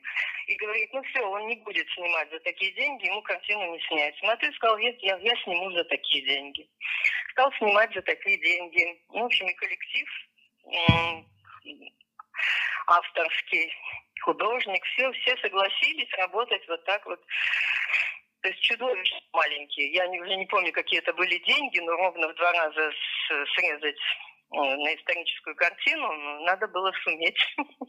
Ирочка, скажи, а в какой момент ты поняла, что Мотыль отец — это один человек, а Мотыль режиссер — это другой человек? Или для тебя этой разницы никогда не было?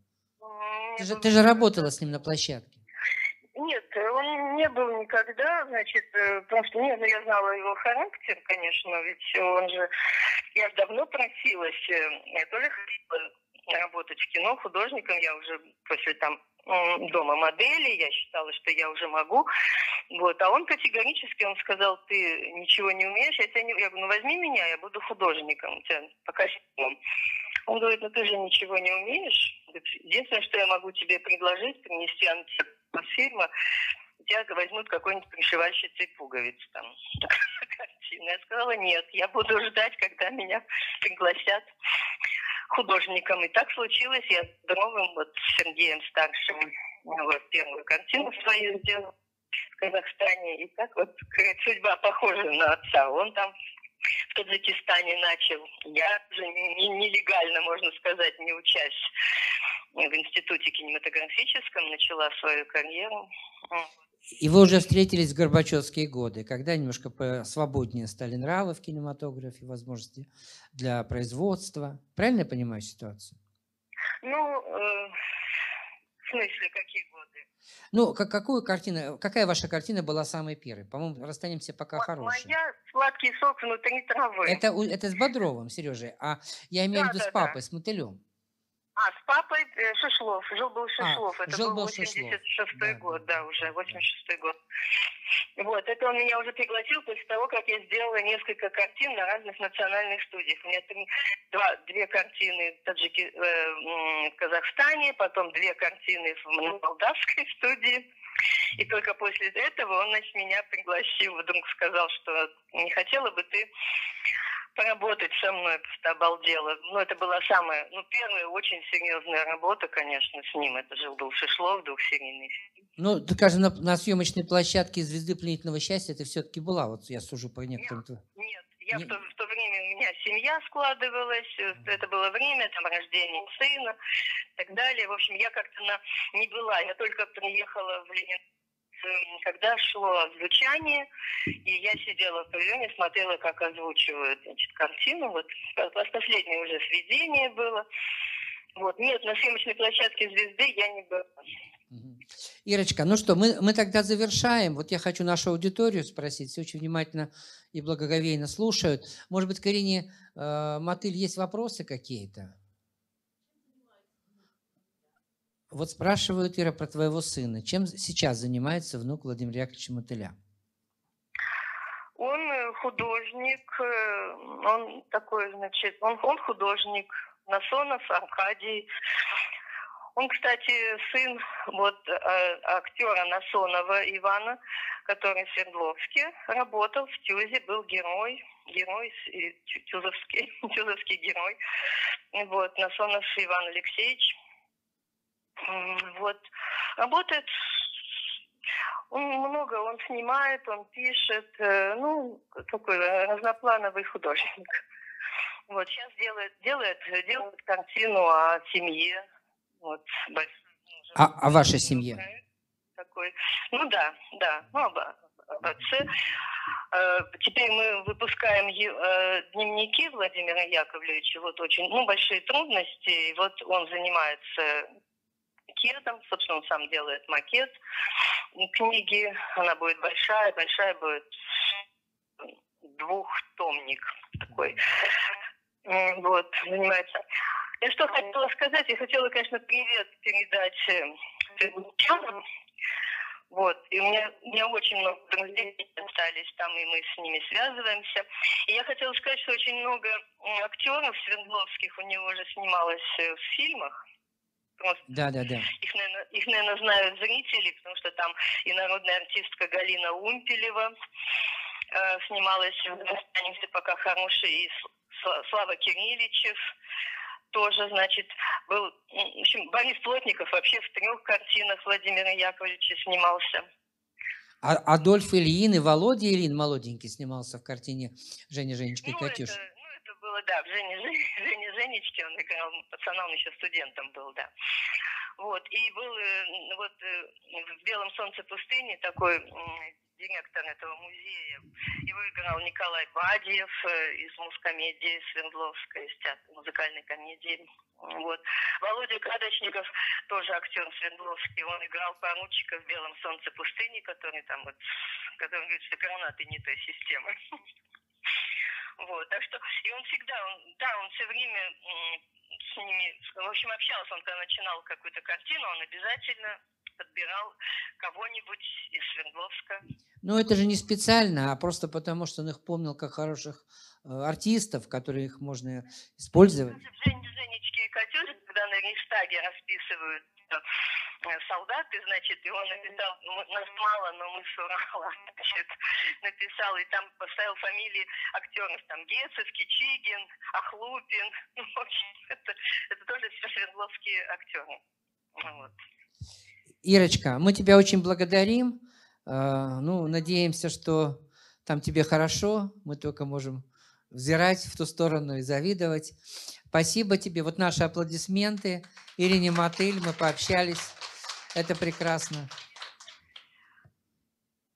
Приятно, что...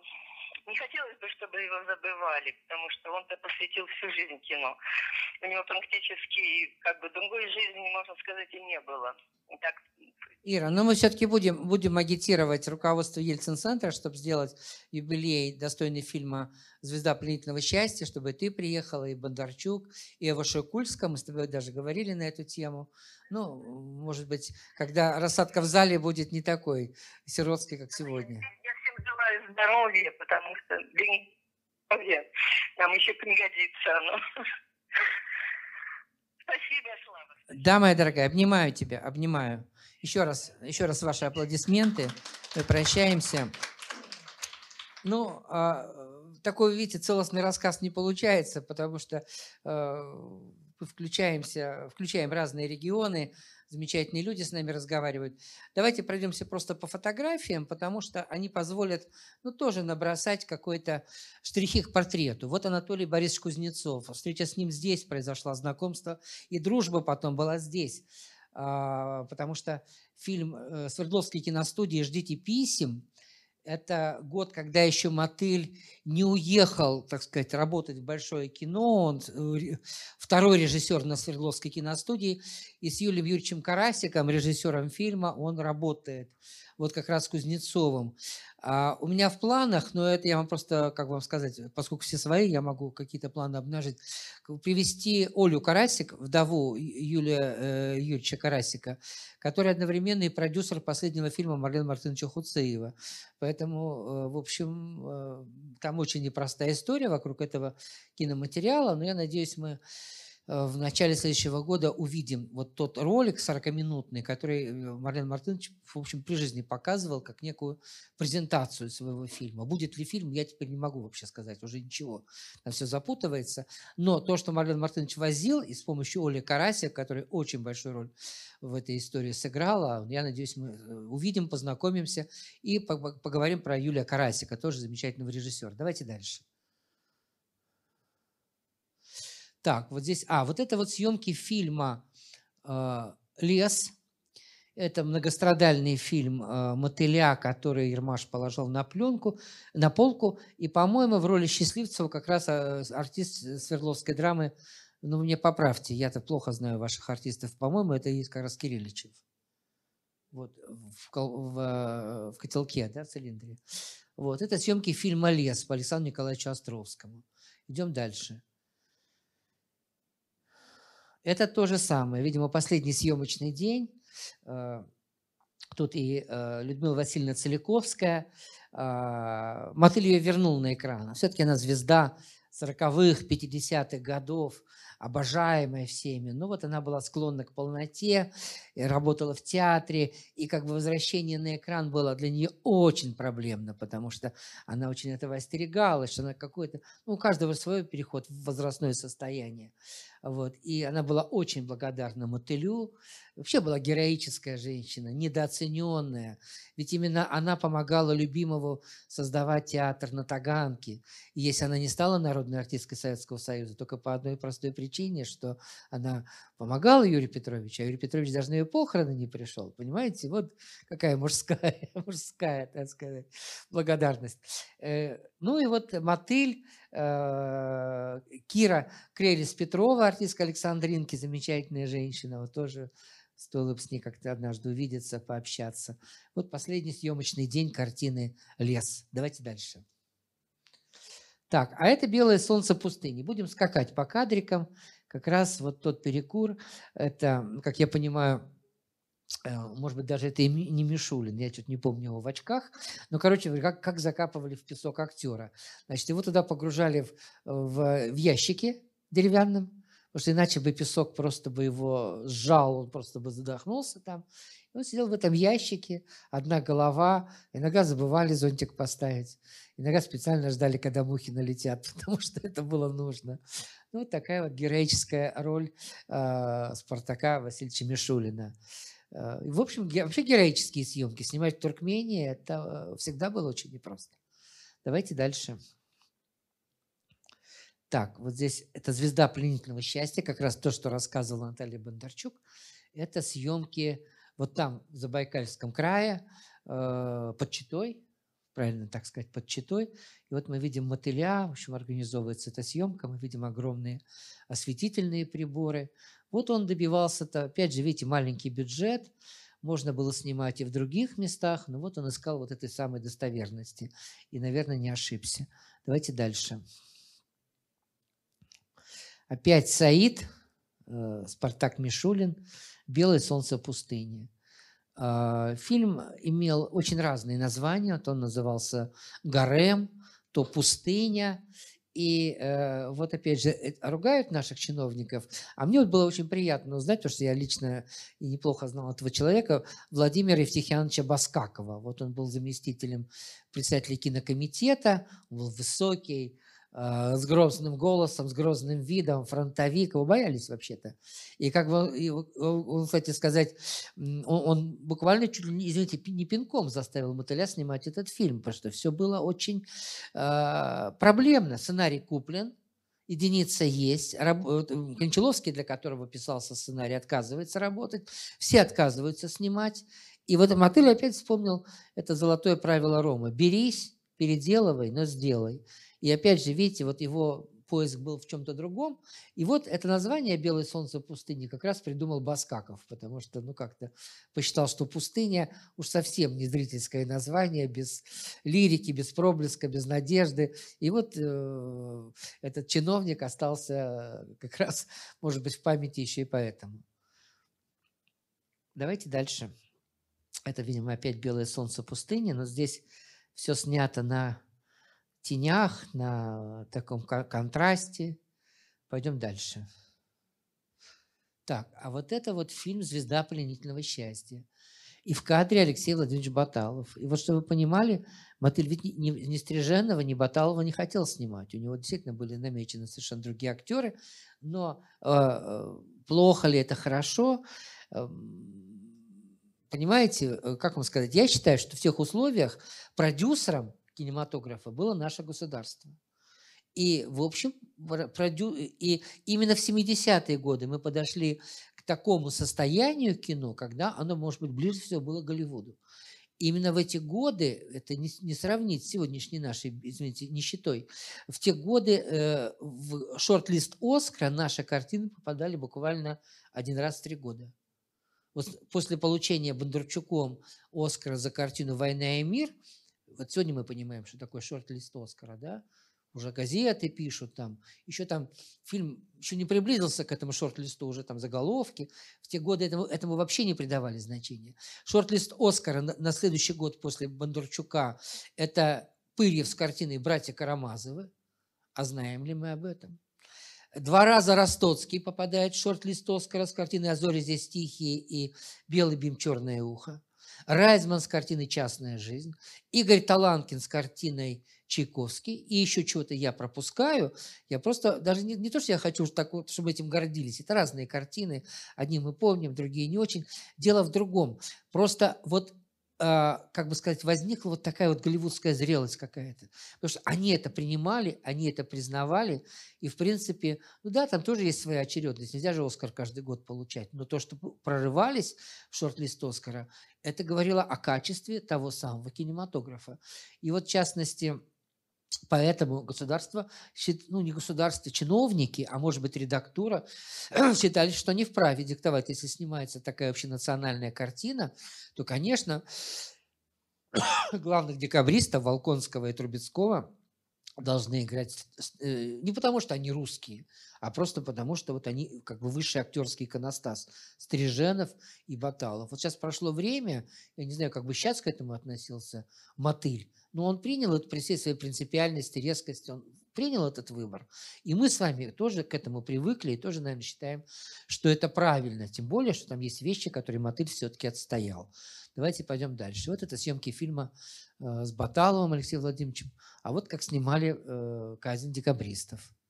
Хочу обратить внимание, что в эти годы декабристов играли малоизвестные, только начиная, ну как сказать, они уже были известны, но они не были в первой когорте, в первом списке. Олег Янковский играет Рылеева, Пороховщиков играет Пестеля, Это, в общем, эпизодические роли в этой картине. Они важны, конечно, они должны быть выразительными, пылкими, поэтичными, как все в этой картине. Но, в общем, это не те самые артисты, которых, ну, обязательно утверждают на главные роли. Понимаете, вот эпоха этих артистов, я сейчас в большей степени, конечно же, говорю про Олега Ивановича Янковского, она впереди. Давайте дальше. А вот еще одна сцена. Просто перекур. Не до, не до конца повешенных, перекур не до конца повешенных. Ну, естественно, снимают в Петропавловской крепости. Давайте дальше. Опять белое солнце пустыни. И вот товарищ Сухов, Анатолий Борисович Кузнецов, э, по-моему, нащайника, поэт бедного Спартака Мишулина. Они очень дружили, но э, вы знаете, что утвержден на эту роль товарища Сухова был... Э, Георгий Юматов. Он был безусловной звездой тогда. Он был безусловным первачом. Вот. И, собственно говоря, в жизни Кузнецова большую роль сыграл случай. Потому что популярность Юматова сыграла с ним злую шутку. Он был склонен к пьянству. И пришел с испорченным лицом.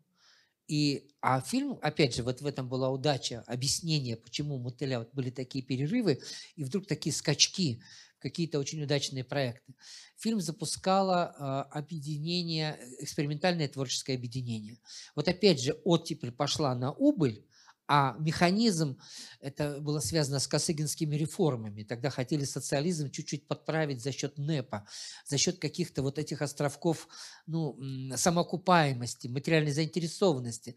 Вот среди, у, у кинематографистам позволили создать такое экспериментальное творческое объединение.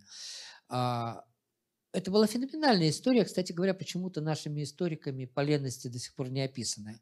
В этом объединении, что не фильм, то событие. Это Иван Васильевич меняет профессию, это и любовь земная, это и табор уходит в небо, это и, ну, в общем, там огромный список, у Данелии «Не горюй», например. Это огромный список картин, где почти не было проходных картин. И где режиссеры, в общем, как бы сказать, были освобождены от части вот этих вот редакторских, цензурных инстанций. И у них была прямая материальная заинтересованность, потому что до этого оплата как производилась? Фильм первой, второй или третьей категории. При, при третьей категории чуть ли не ты должен государству. При второй категории вот ты получил зарплату, все, отчитайся фильмом. Этим, кстати, наказывали. У фильма «Зеркало» была вторая категория. А первая категория, ты еще из проката что-то получаешь. А вот здесь они выработали вот этот вот самый механизм. «Белое солнце пустыни» было запущено именно вот по этому самому механизму. Этим самым механизмом. Эту практику, да, это, с одной стороны, косыгинская реформа, она потом ее быстро очень свернули, как-то социализм оказался не очень способным вот к этим, э, ну, к модернизации, каким-то, так сказать, новшествам, но э, э, моральным, э, моральным механизмом этого, этого эксперимента был Григорий Наумович Чухрай. В эти годы авторитет автора «Баллада о солдате» и «Чистого неба» безупречен, он огромен. А непосредственно, знаете, кто был первым директором вот этого экспериментального творческого объединения? Владимир Познер, но не тот, которого вы знаете, а его отец. Он только что вернулся из Америки. И он работал в этих механизмах. Его мать, его жена, мать Владимира Познера, она была монтажницей на одной из голливудских студий, между прочим. Вот. Они, как бы сказать, они хотели вот этот голливудский, прямой голливудский опыт привить к советской практике. И, в общем, это дело просуществовало лет десять. Она давала Мотылю возможность работать как вот в, ну, в относительно независимой системе. Почему здесь э, Ермаш не мог впрямую как-то на него воздействовать, потому что он был Чухрай, был Познер и так далее, и так далее. Но через десять лет, как у нас часто бывало, сказал, все хорошо, но не надо. Уже никто не хотел ничего анализировать, объяснять. Ну, есть такой анекдот, что когда увидели, как Гайдай идет с гонораром, который несет в авоське за фильм «Иван Васильевич меняет профессию», то как бы передернуло, это передернуло большинство сотрудников киностудии «Мосфильм». Может, это анекдот. Но, в общем, нельзя сказать, что они, все наши эти вот бедные классики, так уж хорошо жили, шиковали. Но, тем не менее, вот в этом была как бы, в, в этом статусе студии была определенная защита э, Мотыля. И вот опять же он пошел на белое солнце пустыни, не очень горя этим проектом, но тем не менее вот он нашел то, что ему оказалось близко. Идем дальше.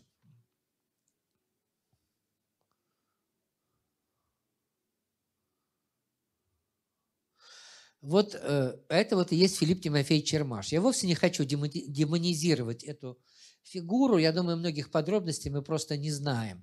И как вот в биографии Мотыля важно и то, что вот он не был статусным кинорежиссером, понимаете, на диплом смотрели, вот в чем дело.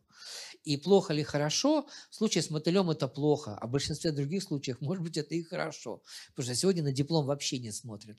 Если ты подаешь документы на господдержку, кто там у тебя, какой режиссер? Что он сделал? Есть ли у него диплом? Совершенно не важно. Закон это полностью игнорирует, чтобы вы понимали, да, вот до какой степени вроде как бюрократия расцвела, до какой степени она упростила вроде бы очень правильные, так сказать, закономерные правила. И поэтому, ну, здесь была вот такая еще и личная история, связанная с тем, что Мотыль был, конечно же, человеком очень резким, где-то невоздержанным, может быть, хотя и умеющим держать компромисс. И вот мы дальше давайте про Филиппа Тимофеевича, потому что, ну, это пропустим, это одна из таких фотографий. Вот, ну, это книжка Филиппа Тимофеевича, что в эти годы издавали, молодежь пусть узнает, а старшее поколение вспомнит. Вот эту фотографию можно чуть-чуть покрупнее, потому что вот как раз лысый, вот этот огромный высокий мужчина, это и есть Владимир Стефанович Баскаков, который придумал название «Белое солнце пустыни», которого и любили, и не любили. Вообще он был очень непростой человек. Я помню, я был на одной лекции, связанной с историком-пушкинистом Юлианом Оксманом. И вдруг там зачитывали, это, ну, классик, так сказать, вот, пушкинистики, и зачитывали какие-то письма Оксмана, и вдруг там появилась фамилия Баскаков. И я выяснил, что, оказывается, до войны Баскаков был ифлиец. А ифлиец – это институт философии, литературы и искусства. Это, был, это была главная маркировка времени. Все ифлийцы – это были совершенно особенные люди с особым образованием, с чуткостью к слову, к художественному образу. И он был ифлиец. Но он потом пошел как бы вот по партийной линии, сделал карьеру. Баскаков был очень тонко чувствующий и ориентированный человек. Но вот он себя поставил как бы на путь служения системе, в то же время, в общем, находя гармонию между художником и системой. Ну, дальше, наверное, пойдет опять портрет Мотыля. Вот. А я, завершая, не могу вам не рассказать как бы такой неожиданный, для меня уже здесь сложившийся неожиданный сюжет вот этой нашей плотности жизни. Дело в том, что вот завтра, наверное, сюда приезжает Александр Архангельский, известный литературовед, телеведущий. А я очень хорошо знаю его тестя. Это Виктор Ильич Божович. Он, к сожалению, в том возрасте, когда он уже не занимается профессией. Но мы когда-то учились на его книжках по французскому кино. Он был очень изысканный, замечательный киновед. И, казалось бы, вы спросите, а при чем здесь Ермаш? Вот я вам отвечу. С этого началось. Именно для меня, с э, Виктора Ильича Божовича, началась перестройка. А в чем она заключалась? Шли выборы в Союзе кинематографистов на знаменитый пятый съезд. Тот съезд, который потом пошатнул очень многие основы. Э, перестройка была объявлена. Но каковы ее механизмы? Где вот это поле расширения? Что можно, что нельзя? И, оказывается, люди сами могли устанавливать вот эти границы. А все ждали какой-то команды сверху. Вот это все вот был такой момент, ну вот меж какого-то сезонья. И э, должны были выбирать критиков на съезд кинематографистов. А обычно э, в Союзе кинематографистов практика была такой, что э, было партийное бюро, это лучшие люди нашего района, которые нам, беспартийным, как бы давали список, они уже решили, кто. Ну, а наше дело, мы же доверяем, это же ну, наши прекрасные люди, только они еще лучше, чем мы. И мы должны были, ну, не мы, я сейчас ставлю себя в положение тех членов Союза кинематографистов, должны были за этот список проголосовать.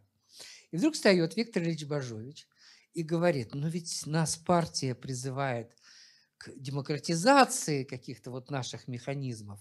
А почему, если мы должны избрать на съезд двадцать наших товарищей, мы должны их избирать из списков двадцать человек, а, допустим, не двадцать пять? Вот этот вопрос решил судьбу перестройки, как я считаю. Почему?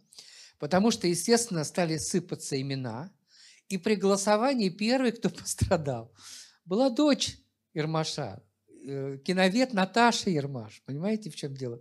Она была замечательной профессионал, но ей сразу досталось за фамилию. Потому что свойство всех революций не церемониться. Справедливости вот в мелочах не ждите. Всегда будет идти какой-то главный процесс. Потом сам пятый... Да, вот так вот состоялись выборы критиков. То есть не избрали туда Баскакова, не избрали туда тех людей, которые, как бы, ну, им было положено по должности уже сидеть в президиуме. На это дело посмотрели режиссеры. У них тоже намечалось такое собрание. И они то же самое сказали. Ну, а почему вот если нас должно быть там пятьдесят, мы не можем выдвинуть шестьдесят или семьдесят? И именно поэтому, вот меня Наташа Бондарчук не слышит, но, в общем-то, для нее это тоже не, не бог весть какая тайна. И именно поэтому Сергея Федоровича Бондарчука и не выбрали, как и Льва Александровича Кулиджанова, который был э, первым секретарем Союза кинематографистов. Поэтому вот это осталось, что пятый съезд, который изгнал Бондарчука. Вот я вам рассказываю механизм, как это происходило. Дальше сам пятый съезд. Он происходит в Кремле. Все очень чинно, благородно. Никто не бунтует, не шумит. Но... Э, Заходит политбюро во главе с Михаилом Сергеевичем Горбачевым. Еще перестройка не в той стадии, что все закидывали политбюро помидорами. Все встают, встают и хлопают, потому что таков ритуал, выработанный годами, десятилетиями. И вы знаете, кто не встает? Не встает только одна женщина, Тамара Федоровна Макарова.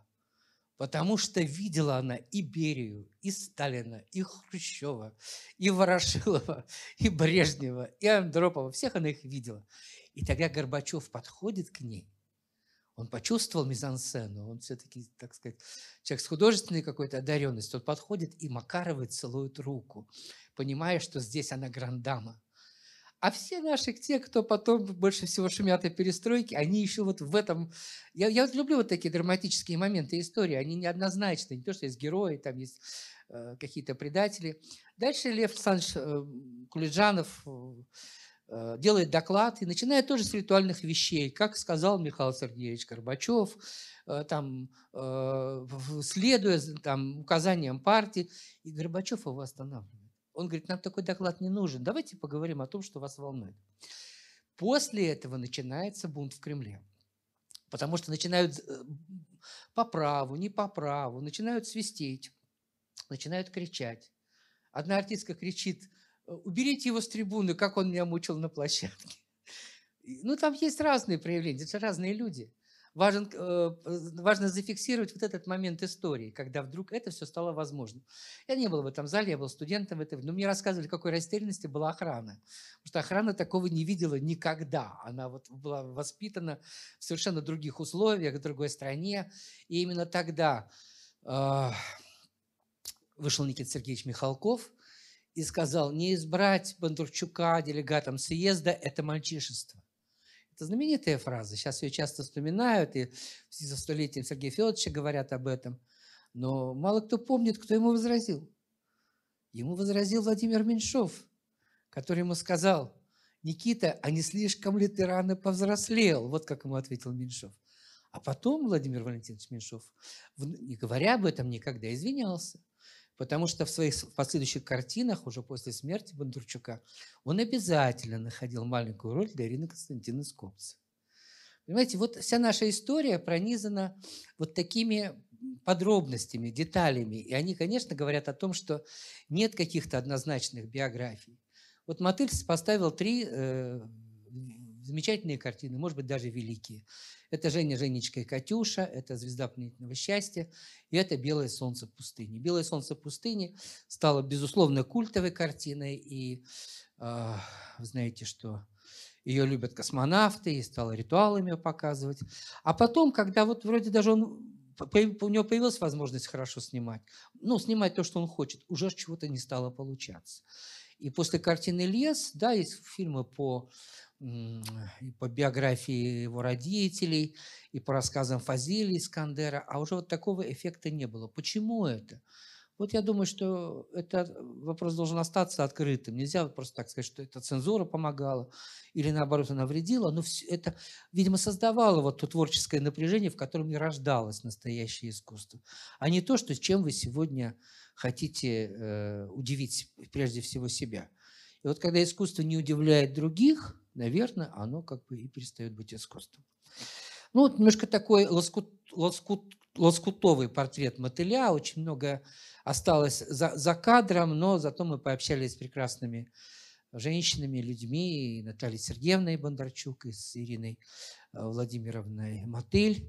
И, повторяю, я не теряю надежду, что мы когда-нибудь соберем состав исполнителей картины «Звезда пленительного счастья» и действительно э, отметим юбилей картины о первой русской свободе. Если у вас есть вопросы, я на них отвечу. Если нет, ну, у нас еще завтра премьера, послезавтра премьера, потом презентация книги о технологии питчинга в современном кино. Приходите. Спасибо.